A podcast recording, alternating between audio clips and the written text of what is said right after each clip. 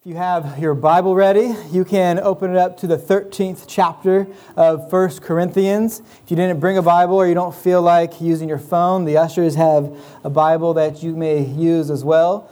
They have pencils and an outline if that's something you want to take advantage of. And if you wanted a, a copy of my manuscript, that should be on the back table, on the Bible table as well, if that will help you. There's a few of those that should be available. Going to be in 1 Corinthians 13 this morning, continuing where we left off last week, of course.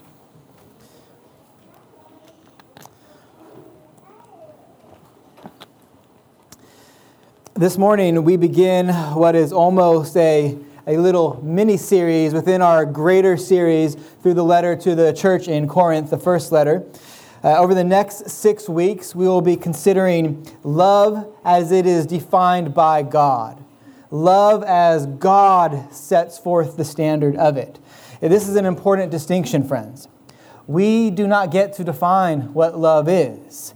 Uh, we really shouldn't even play around with the definition of love, being that God Himself tells us that He is love in 1 John 4 8. In other words, when we misunderstand what love is, we, when we buy into however the culture around us defines love at any differing point in history, we are in danger then of fundamentally misunderstanding who God Himself is. Father, Son, and Spirit. He is love. And so it is good that the Apostle Paul instructs us here on how love is to be defined by God. Now, this is part one, so I'm really only going to be dealing with uh, 4a, a mere three words in the Greek. But for context, I'm going to read from verse 1 through 7. So let's read our passage, and then we'll ask the Lord to, uh, to bless our time in His Word this morning after we read of it. So, the reading of the Word of the Lord, beginning at verse 1 in 1 Corinthians 13. If I speak in the tongues of men and of angels, but have not love, I am a noisy gong or a clanging cymbal. And if I have prophetic powers and understand all mysteries and all knowledge, and I have all faith so as to remove mountains, but have not love, I am nothing. If I give away all I have, and if I deliver up my body to be burned, but have not love, I gain nothing.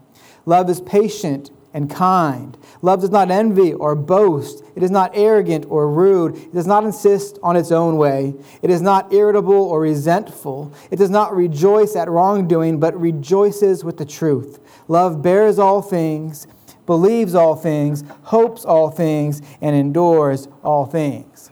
That is the reading of God's holy, inspired, and sufficient word. May He grant us understanding. Let's pray and ask for that understanding. Gracious and holy God, we thank you for preserving your word for us that we may understand and know who it is that you are and what it is that you are like. But Lord, we know that we can't understand in our own strength and our own power with our own ability. And so we pray for grace that you may illuminate the scriptures for us, that you would Help me to only say what is true of you and right of you, that we would teach what is the intent of your word, not our own ideas. Help us all, Lord, to decrease that Christ may increase. And may you be glorified among us as your name is exalted here. In Christ's name we pray. Amen. So, what is love? Now, when I say that, I, I can't help but think of a pointless movie choice in the past in which What is Love is a song and there's a really strange dance attached to that phrase. It's, it's really obscure and, and painfully awkward, even. But it, it truly is a it truly is a important question that one in every culture asks and then thinks about. Uh, and really, our cultures end up contributing to what uh, we think love is, whether that's accidentally or sometimes on purpose, to redefine love in such a way that it rejects the God who is love. And Paul's point to the Corinthian church and to us is that love may not be what we assume it to be. And cultures, in all places, at all terms, have tried to define love. I mean, when you go back throughout the course of history and you think about this topic of love, every culture, everyone has poetry about love, music about love. There's different ways of capturing and talking about and thinking about love. And there are, there are countless attempts in every culture. Whole genres of movies today and books today, uh, reality shows that seem unending about what is love and how to find love and things like that. Uh, you think in our culture alone, if you were just studying what us as a, as a people and what we believe about love, and you look at like a song or one of our cultural truisms, well, you'd, you'd gain something from that. Uh, it, it disciples you if you're not careful. We get something from the culture that we live in, either accidentally or intentionally. Maybe it's good, it's, it's probably bad though. So, for example, we have like the Beatles' famous song, All You Need Is Love. Well, that, that says something, I'm sure.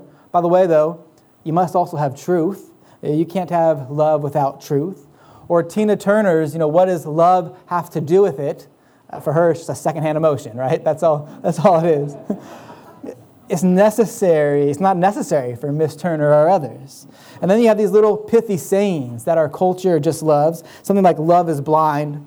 Okay, well, I'm sure that might mean something different to someone and then something different to someone else. Or a popular one today is, is love is love, eh, which is confusing and not even helpful in the first place. But this little phrase is actually the mantra of those who want to pervert love and use it to justify all sorts of immorality. You know, don't buy the love is love shirt at Target. That means something that you don't want to represent, something within our culture. So we're all watching and listening to these things, and you're getting these messages about what love is and, and, and what it is that we should think of love. Our culture is operating on this working knowledge of, of what love is developed through time. And then we come here and we see that it just doesn't match what God's word says, what God has to say about love. In the first three verses that we looked at last week, uh, there, an, there's a commentator who points out that Paul was talking about in those first three verses the absence of love, the negation of love. But now, as, he, as we get to verse 4 and then coming on, he's going to switch his tone and now talk about the presence of love. It's the action of love or the, the positive attributes of love, the positive traits that are in view now, which is a bit ironic because he's going to approach some of these actions from the negative um, following 4a. In the section from last week, the apostles' point was that Christians can easily get the wrong idea about the spiritual gifts. This was the issue for the church in Corinth. People should desire the gifts that are appropriate for the age that they are in, that they are in, which for these Corinthian Corinthians here in this Corinthian church, they were in the apostolic era, and it, so that included the sign gifts even. But the gifts of the Spirit cannot properly be understood apart from their ultimate purpose, which is what the Corinthian church had forgot. And that is to equip the members of the body of Christ so that we bless one another, so that we love one another the gifts aren't given so that we can make much of ourselves, so that we can boast in ourselves. If you lack love, it doesn't matter how perfect your theology is. It doesn't matter how much scripture you have memorized. And of course, you know, pursue good theology.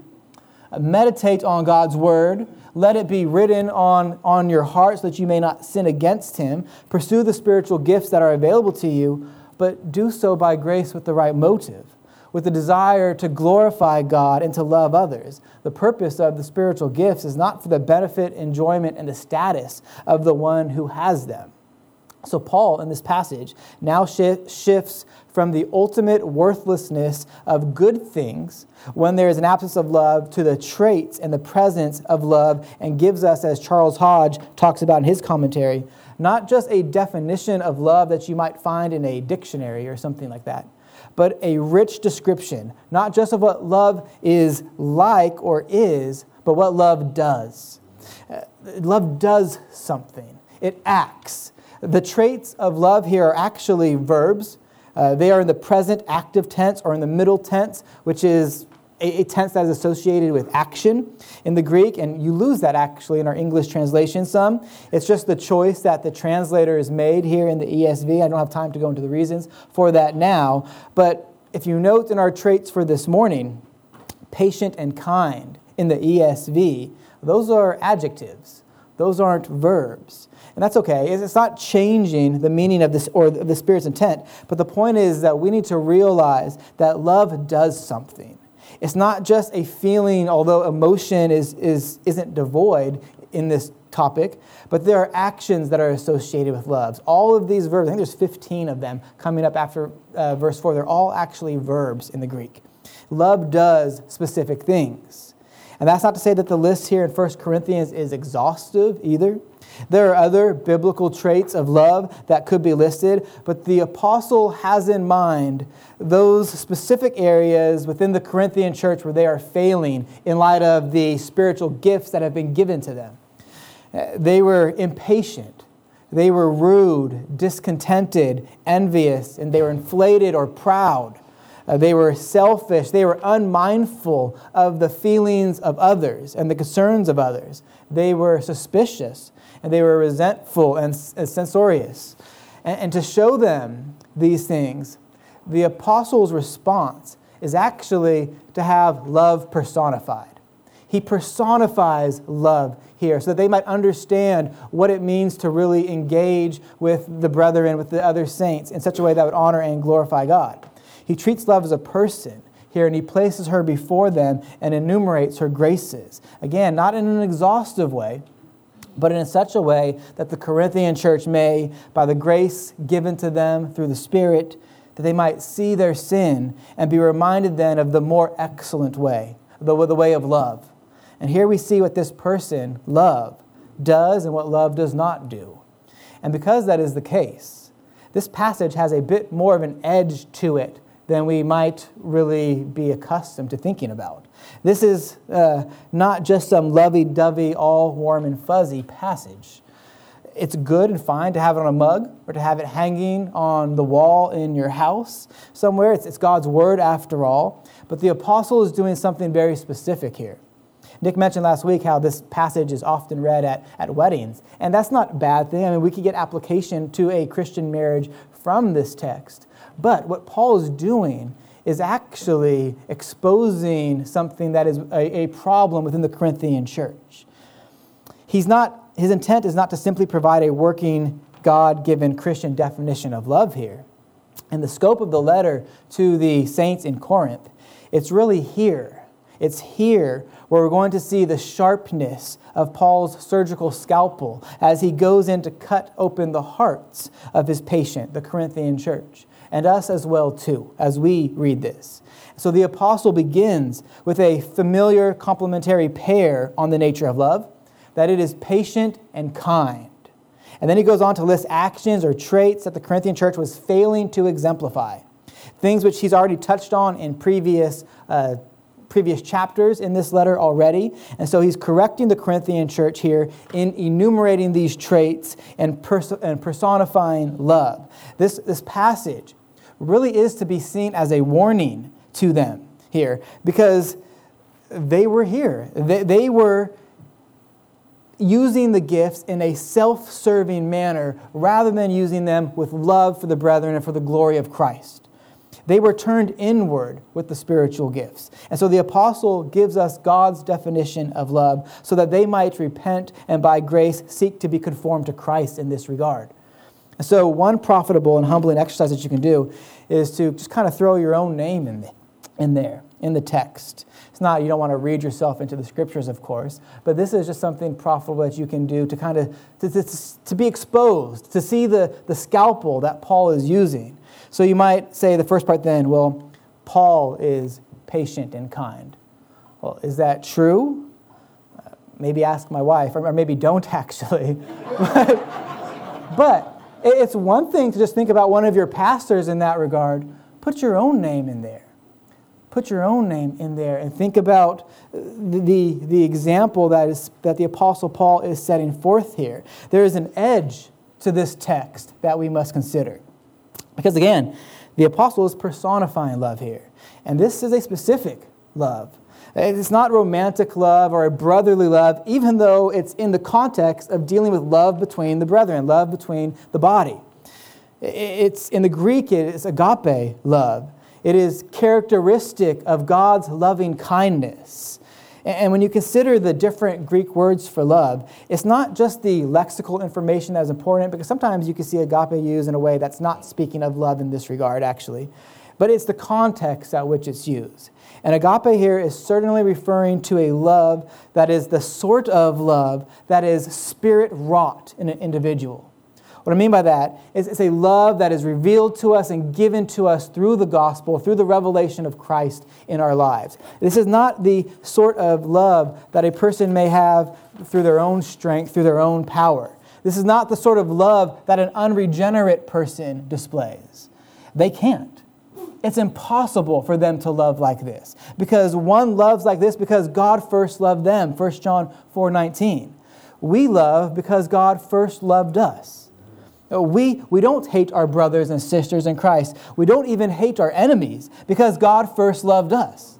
In that sense, it is a supernatural love, a love that does not originate in us. It's a fruit or a, or a work of the Spirit in our lives. It's listed there in Galatians 5:22 in the list of the fruits of the Spirit. It's listed, mind you, also with eight other fruits or evidences, uh, two of which are the complementary pair that we have in focus for us this morning patience and kindness. This love that the apostle is describing and uh, personifying here that we are talking about this morning, and we'll be focusing on really over the next seven sermons, I think, uh, is the result of what the apostle Paul writes about to the church in Rome. So turn with me to Romans 5, please. It's just a couple pages to your left, I would think. Unless you have a really big font Bible. Here, uh, the apostle is enumerating some of the benefits that are given to us when we are saved, when we are united to Christ in faith. We have peace with God. We are justified because of the work that Christ did through the faith that God gives us. The Spirit applies it to us and in grace, we're able to stand and rejoice in the hope of the glory of God. Romans, the, the introductory part of Romans 5 tells us. And that reorientates everything this love of God for us does, even suffering for us, because suffering for the Christian then leads to other desirable virtues. And all because of what is said here at the end of Romans 5, uh, Romans 5, verse 5, I should say. The end of Romans, verse 5 in chapter 5 says, Because God's love has been poured into our hearts through the Holy Spirit who has been given to us. The love that the apostle has in mind here as for the purpose of the spiritual gifts back in Romans, or excuse me, 1 Corinthians 13, is a love that has to be put into us. It's, it's poured into us the richness of the mercy of Christ in election and in adoption and, re- and regeneration makes it so that we are like a cup that overflows with this love, not because of something good in us, but because of God's great love toward us. Pastor John Bunyan calls it a free, divine, heavenly, everlasting, and incorruptible love, or immortal love. Free, divine, heavenly, everlasting, and immortal love. It is the love of God, the love of Christ who is God. It's free in the sense that we did nothing to earn it. It didn't, we didn't cause it to come upon us. We didn't do good works to obtain it. We don't maintain good works to force Him to keep it on us. In fact, the, the point the apostle is making here in Corinth is that we actually do the good works because of this love being given to us as a free gift. It's divine, for it, as Bunyan goes on to say, is of the holy nature of God. It's God's essential love, and it comes to us via covenant and is framed by the Trinity, by Father, by Son, and by the Holy Spirit. It is heavenly, meaning that it doesn't, again, come from us. Fallen man or woman who is separated from the love of God and Christ can't love and won't desire to love in the way that the apostle lists here for the Corinthians. It's a heavenly love. It's a love that comes to us from above, it comes from outside of us. And it's everlasting, it has no end. Not, a, not that love itself is God, but that God is love. As Pastor Joel Beeke says, love is God's nature.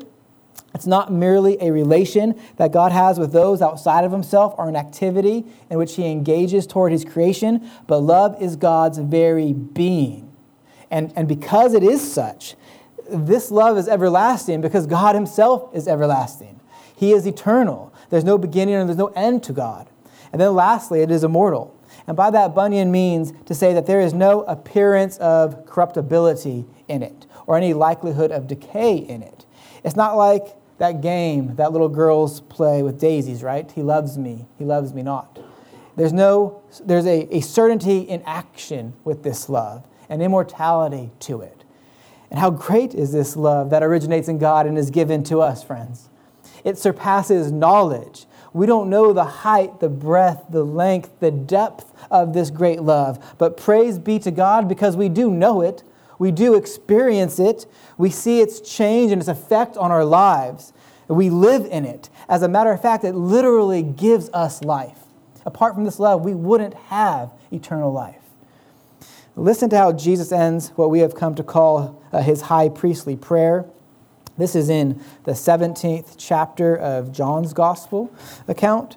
It's the, it's the night of his betrayal. It's Good Friday as we've, we've come to know it.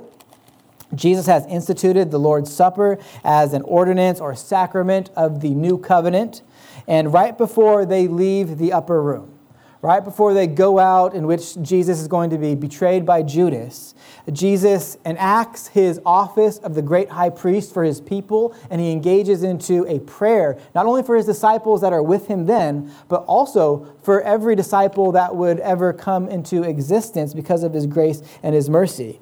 Uh, for those of who are like us, who are here today, who are just like every saved person throughout history, who are brands plucked out of a fire and, and then devoted unto God.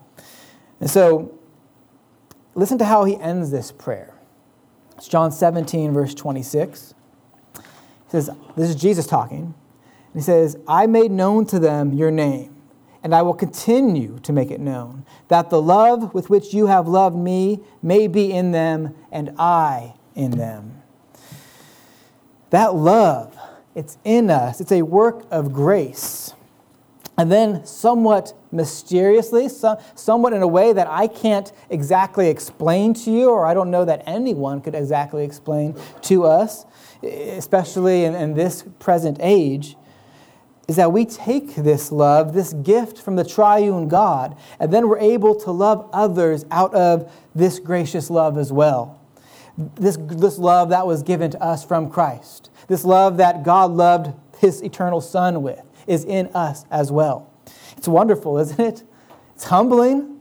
Like we couldn't do this apart from him. This is the same love that is enjoyed between Father, between Son, between Spirit. It's in us and it serves us to guide us in loving others, in loving the church, in loving the bride of Christ especially. Now, this means at least two things for us this morning. Certainly more, but we have time limits, of course. I know you don't think that about us when it comes to the sermons, but we are aware of time limits. Um, so, two things we want to take the opportunity to display this love to each other, you know, especially even at our time of uh, the, the fellowship at the picnic here. So, just two things to remember. When we read, love is patient and kind, we're not meant to think, okay, this is what I need to do so that I can be right with God. Or that this is what I need to do so that I maintain my right standing with God. It's not that. This isn't instructing us on some sort of a, a works righteousness. This is not what it takes for you to be reconciled and living in peace with God. This is what you do because you have been reconciled to God. This is how you live in peace with God and with man because you have been saved. You get to love others this way. It's your privilege to love others this way. The, the vast majority of mankind, those who do not know Christ in, through faith, they don't love others with this love. Is, so it is our privilege that we get to love others with this kind of love because of what God has done for us in Christ in the covenant of redemption. It's, a, it's our privilege and it contributes to our joy, actually, when we are loving this way. And that means, of course, that if you are not loving your fellow believers in this way, that your joy will be lessened, right? That you're not using the law of God properly when you're not properly engaged with your church family, using the spiritual gifts that God has given to you, when you're viewing church as simply a quick little thing to do in the morning, and you're not involved with the life of the church and the body of the church, coming back and inter- interacting and staying, you know, coming early and staying late, your joy will be lessened.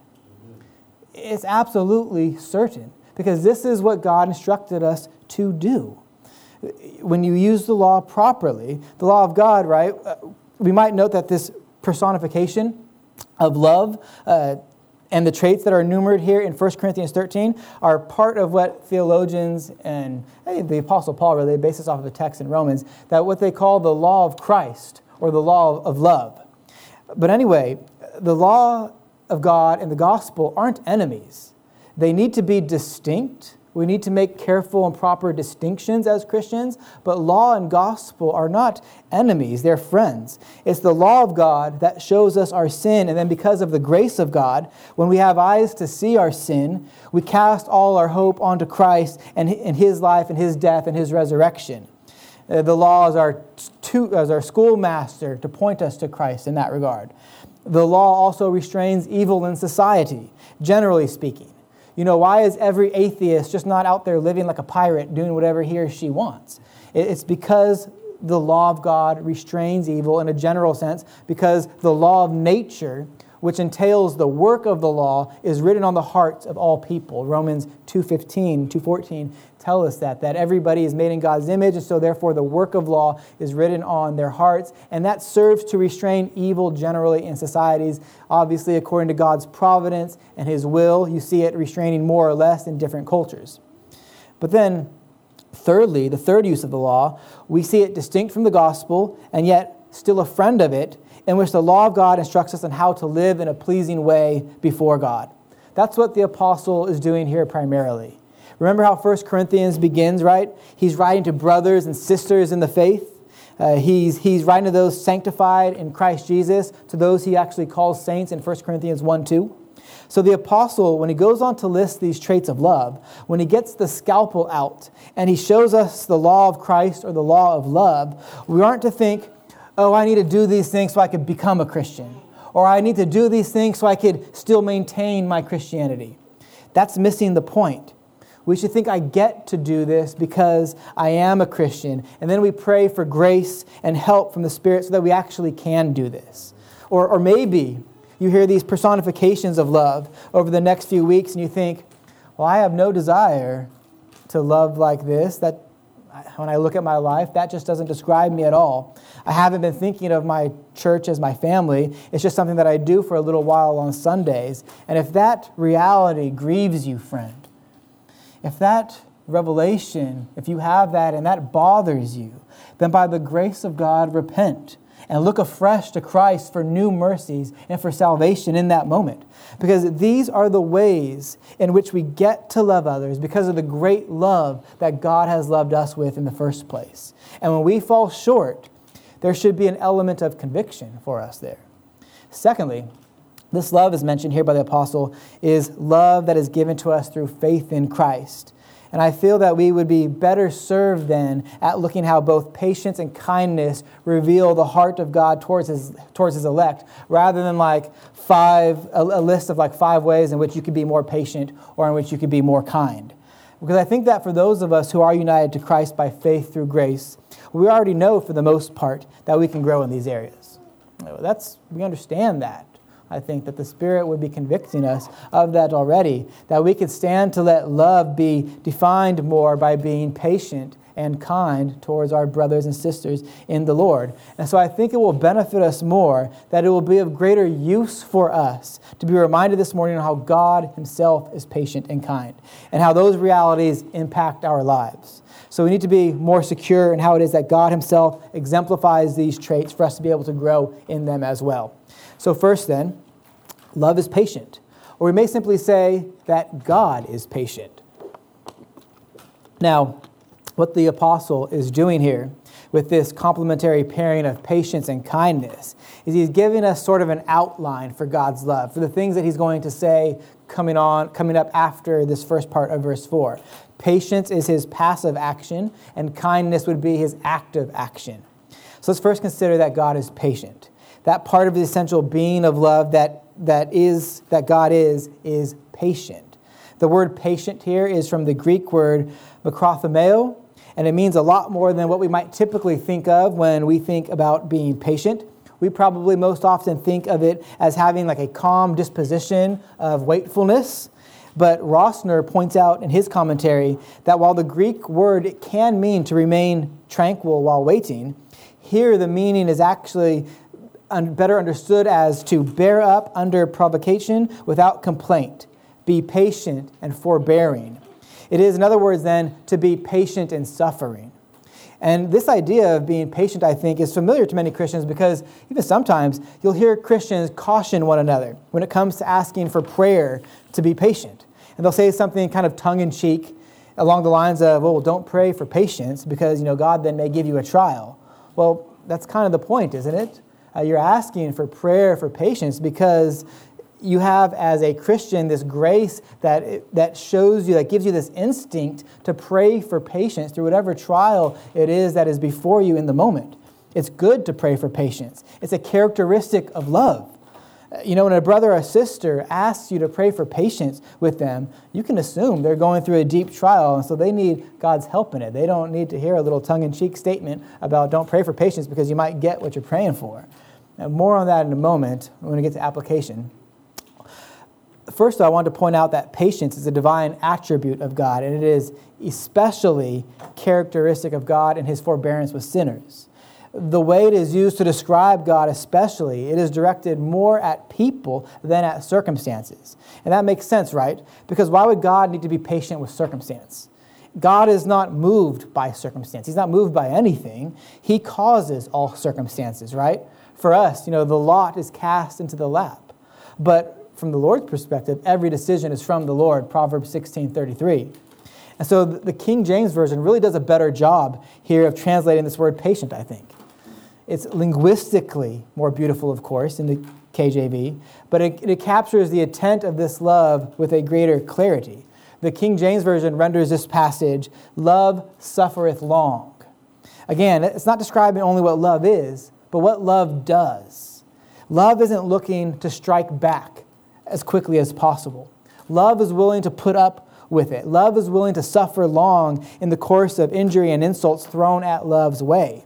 And we see this in the first place where we see the character of God Himself. When God describes His own character, it's fascinating that when He starts with His nature and as being a, of a, He points out the reality that He is a long suffering God. When God is speaking to Moses, He's this is Exodus 34. He hides Moses in the cleft of the rock, and God passes before him, and he proclaims, The Lord, the Lord, your God, a merciful, a God merciful and gracious, slow to anger. That is how God will be towards his covenant people, especially slow to anger. He suffers long with them. And if you were just simply to read through the Old Testament, you would see this sort of love on display on every page with God towards his people, his covenant people both towards the nation of Israel, because it was God's intent to bring the Messiah through them, and then also towards spiritual Israel or the church, because of the electing love of God that was applied to them, this group that exists within the larger group of the nation of Israel. Certainly, right, we as Christians today, we could point out that God has been long suffering towards us. We know our sin. We know that we should deserve wrath. Yet we don't know this wrath because God has been so gracious to us in Christ. Even now, as Christians, we still don't live perfectly. We struggle against our flesh, against the world, against the devil. And yet, because of the triune God's covenant of redemption and the covenant of grace applied to us, God is still for us and persevering us through our sin. He is long suffering toward us, and we are not consumed because his mercies are new. This is the, the passive character of love. Secondly, we may note that God is even patient with the reprobate. We would call this common grace, perhaps, or maybe uh, his, his kind providence, that he is even patient towards those who are not chosen in Christ.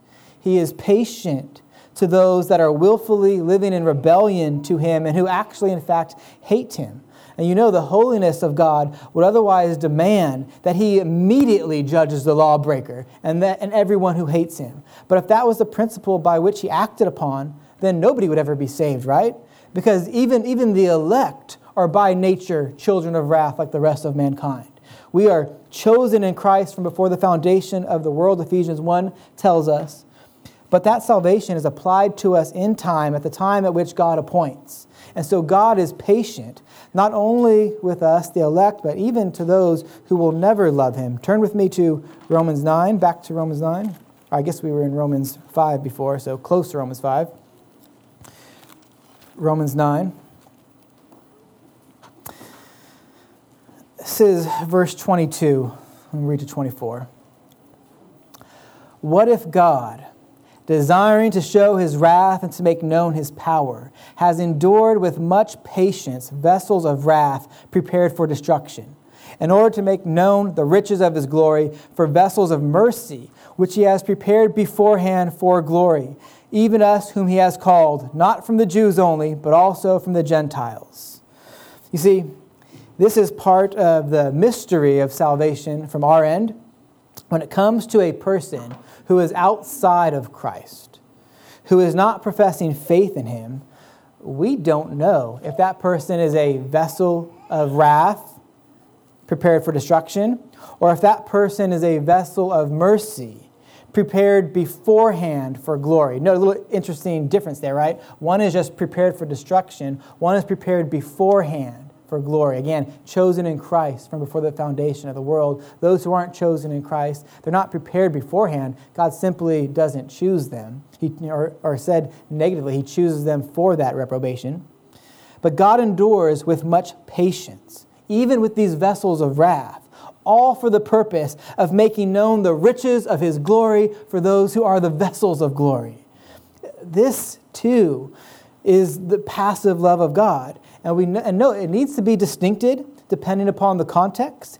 It extends to some in a temporal blessing sort of way, and then it extends to others, to true Israel or the true church, in an eternal, eternal blessing way, in a saving way. And so we see, thirdly, that God's loving patience is displayed and revealed most especially towards the church as we await the consummation of his kingdom as we await with anticipation of Christ's second coming. Turn with me to 2 Peter chapter 3, please. We may see this.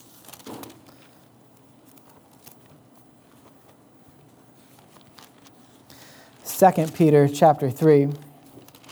I'll be honest um, with you. This is, this is a tough uh, subject, of course. You know, when we think about the return of Christ, you know, why isn't why is it that Christ has already not come a second time to uh, consummate his kingdom? People have come up with all sorts of reasons and things that must first happen based off of interpreting Scripture. Because all of the craziness that is in the world right now, some people, based off of their interpretation of Scripture, may be wondering if Christ's return is going to happen with our generation, maybe even, you know, maybe even very soon, within a decade perhaps. I'll be honest with you, for myself, I, I can't say with great certainty that things must first happen, like, for example, the advancement of Christ's reign over the nations as a simple political power. And I can't also say that just because things are kind of off the hook in the world right now, that this means Christ is coming soon.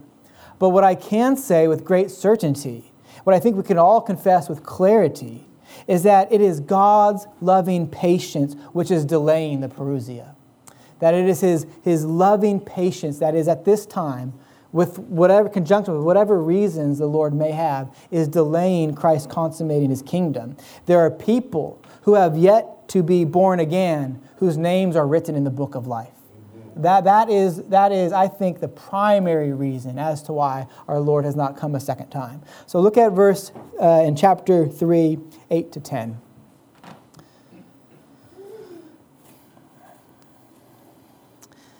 Says, But do not overlook this one fact, beloved, that with the Lord one day is as a thousand years, and a thousand years as one day. The Lord is not slow to fulfill his promise, as some count slowness, but is patient toward you, not wishing that any should perish, but that all should reach repentance. But the day of the Lord will come like a thief, and then the heavens will pass away with a roar, and the heavenly bodies will be burned up and dissolved, and the earth and the works that are done on it will be exposed. You see, it is God's loving patience towards the elect that appears as slowness to some.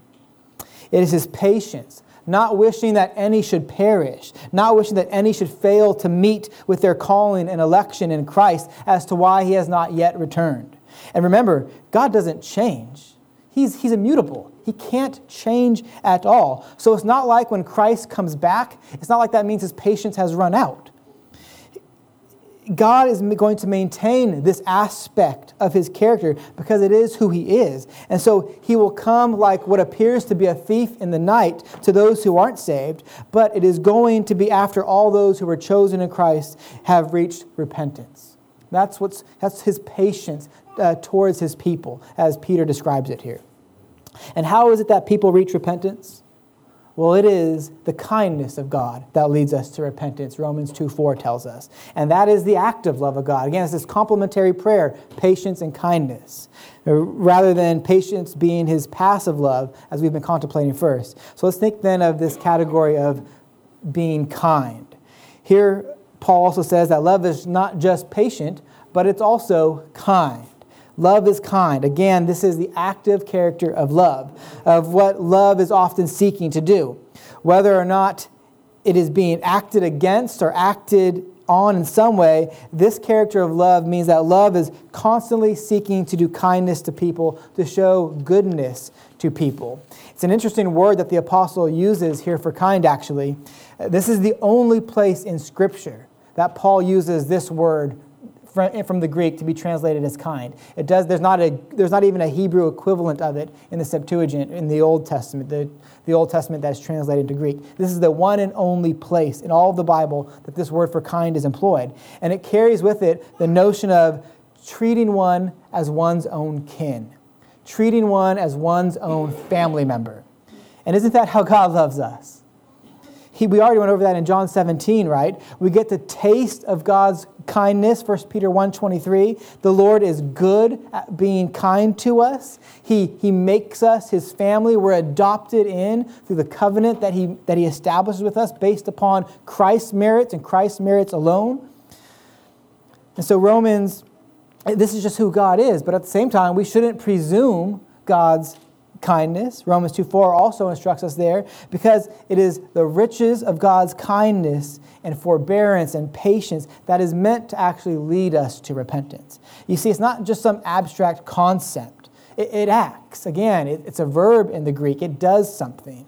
And love is useful, it is helpful, it's friendly. And again, this gets at the character of God in the passage which we read earlier.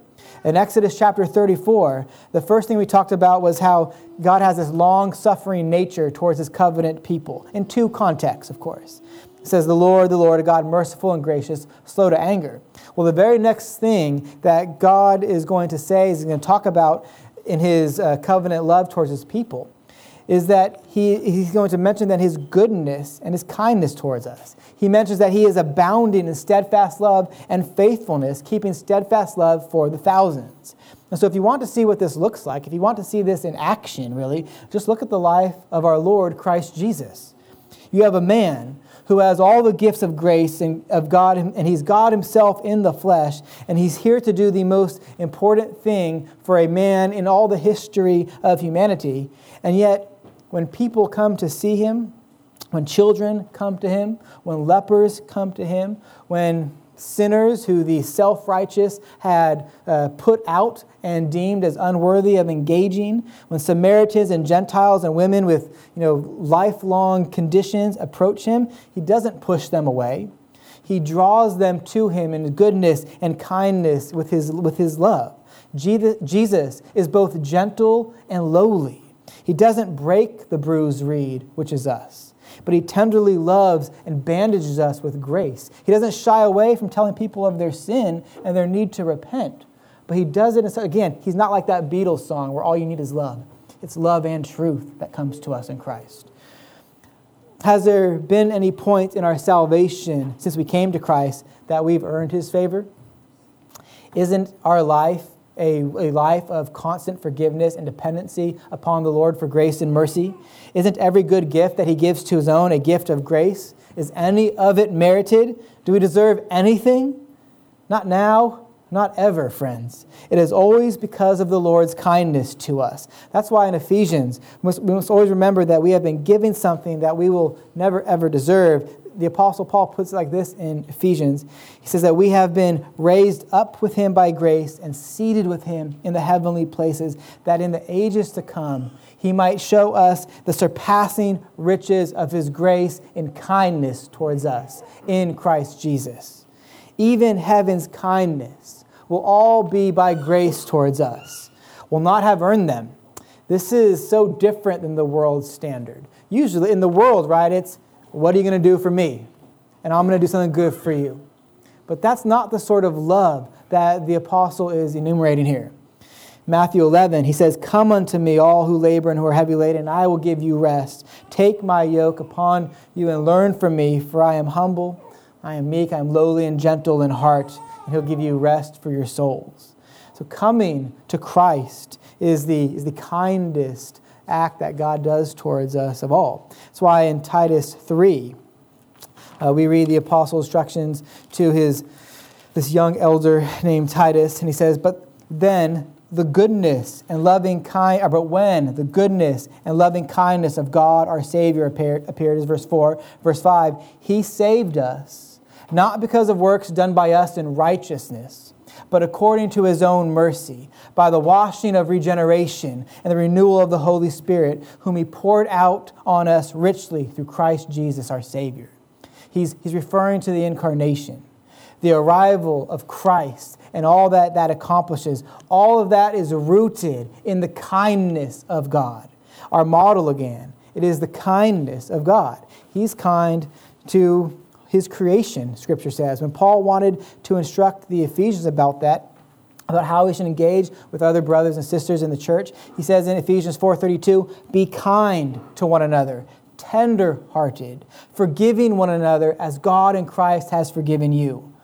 the model of kindness, again, is God Himself. And God's forgiveness and God's outpoured grace to undeserving sinners shows to us the right way, the more excellent way, as Pastor Nick mentioned last week.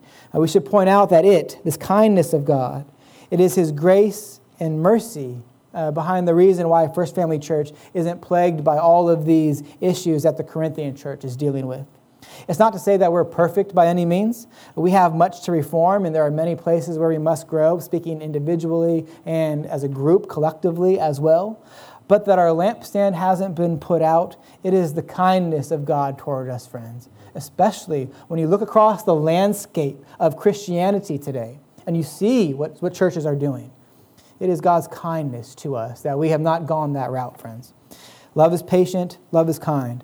Now, as a way of application, there are a few things that we should think about.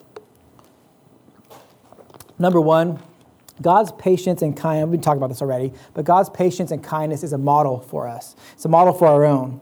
We too shouldn't expect or demand instant results from our labors. We need to be patient. Theologian John Frame says we shouldn't expect or demand instant answers in prayer, but we should wait on God, knowing that God is good and kind to us in carrying out our goals, we, we must remember the importance of others and their needs and their priorities. And if we're going to honor God in how we love others, we must be willing to adjust our schedules to serve others. Our plans must especially respect God's priorities, not our own priorities, which we learn here in our text that, that God's love is patient and kind. As Petrus van Mastricht notes, says, opposed to this clemency, that's clemency is kindness related to patience with others. He says, opposed to this clemency in their own way are severity, harshness, and hardness. So God's patience and kindness is the opposite of that towards others. You know, we're not to be severe or harsh or hard towards others. We're to be patient and kind if we're going to love others. Again, that's the third use of the law. Uh, secondly, God's patience and kindness helps us to endure through all tribulations, including death, friends. It has become very apparent to the world, since, of course, so many have brought, bought into the unbiblical mantra of the world is watching, that the church in general does not know how to endure tribulations and death any longer. COVID and near global wide uh, government tyranny has exposed a weakness in the church, has exposed a weakness in the visible people of God. But the reality is that God is patient and kind and love toward us. And so, in knowing that, we by grace may be able to set ourselves on a right course. We've already looked at Romans 5, which knows that the love of God poured into the hearts helps us to view suffering in a new light that it leads to other virtues. So, because of the patience and kindness of God, we can respond to trials in a way that would exalt Christ, in a way that conforms us to Christ, rather than causes us to shrink away, uh, shrink away from the world and into depression. Uh, the apostles themselves know of this experientially, and the apostle Paul writes this in 2 Corinthians chapter 1 in his second uh, letter, or I guess his third letter, properly speaking, to the church there. But he says this in, in verse uh, 8 and 9, and he, he's talking about the life that he's lived as an apostle.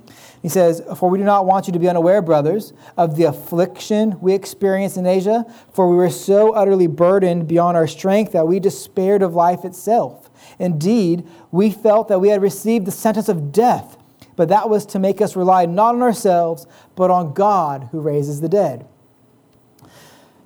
You see, what the patience and kindness of God does for us through trials is it causes us to not rely on ourselves, but on God who raises the dead. It's a shame it's a sin when we rely on ourselves. So it's good, it's a good thing that God brings about certain trials in our lives, even trials that may bring us close to the door of death, so that we might put our strength and our hope and rely fully on Christ and in Christ. John Bunyan makes this comment on suffering based off of that passage. He says, by, by this scripture, I was made to see that if I ever suffer rightly, I must first pass a sentence of death upon everything that can properly be called a thing of this life, even to reckon myself, my wife, my children, my health, my enjoyment, and all as dead to me, and myself as dead to them. The second was to live upon God that is invisible, as Paul said in another place. The way not to faint is to not look at the things which are seen, but at the things which are not seen. For the things that are seen are temporal, but the things which are not seen are eternal.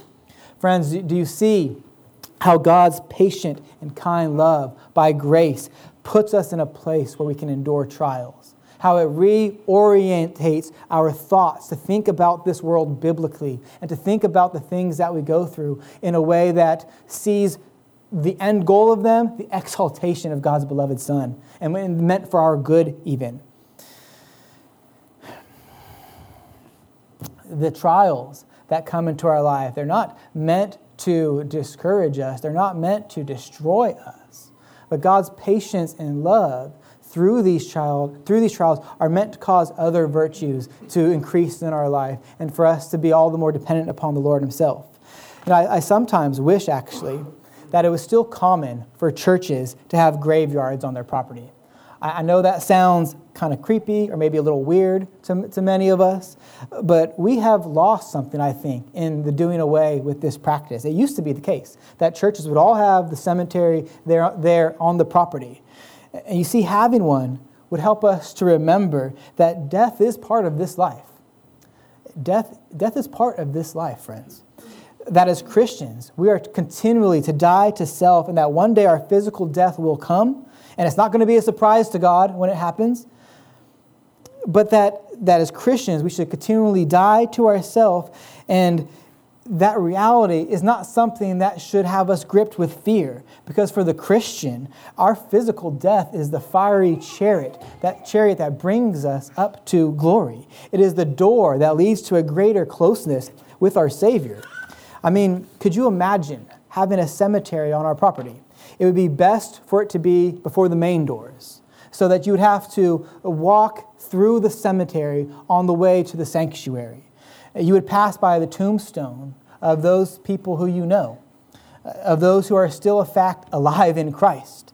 Uh, you would pass by the graves of brothers and sisters, brothers and sisters, saints who have, and you would then get this constant reminder that they are with their master and your master, and one day you will join them as well. And further, when we rightly understand that the gathering of the saints on the Lord's day, this is why we why we emphasize, hey, let's make the Lord's Day important, not because we're trying to do something that God doesn't want, but because this is what God wants. So we have an evening service for you to come back and continue to worship with us. But when we rightly understand the Lord's Day, that it should be a foretaste of the eternal life that we will enjoy when Christ returns. If we had a cemetery on our property and we passed through it on the way to the doors to the church, we would be reminded that we all had to pass through death to get to that place. We're crucified daily with Christ, as it were. We're to put to death the deeds of the flesh, and for the vast majority of God's elect, we will enter into that intermediate state in heaven by our death, which will begin then at that point to live eternally in worship of God, and which will somehow even get even better when Christ comes to consummate his kingdom when we get our new bodies and live in the new heavens and the new earth. But, but look at how this trial and, and the fear of death has just crippled our nation over a virus that isn't going to kill the vast majority of people. It's sad, of course, when anyone dies. You know, you, we weep with those who weep, uh, whether it's with COVID or whatever reason God has foreordained. But the fear of death and trials shouldn't cripple God's church. It most certainly shouldn't prevent us from gathering to worship. We have not been given a spirit of fear. 2 Timothy 1 7 informs us, but we have been given a spirit of power, of love, and of self control, of, of agape love, a love in which God shows us his patient demeanor and kindness. And then, thirdly, as we realize that love is an action, and that the apostle by the Spirit personified love, we should do something better than simply inserting our own names into this text, into this passage in place of love. If we're really to understand the greatness of God's love toward us, which God has loved us with, and the necessity of the work of the gospel applied to our life, it has been said that we should actually substitute Christ's name there in place of the word love in 1 Corinthians, because it is there that we can see so clearly the grace of God for us. So let's try that out, okay? And since we're, since we're especially thinking of the love of God for us in the person of Christ now, we can actually start by placing Christ's name in place of love, beginning back at verse 1.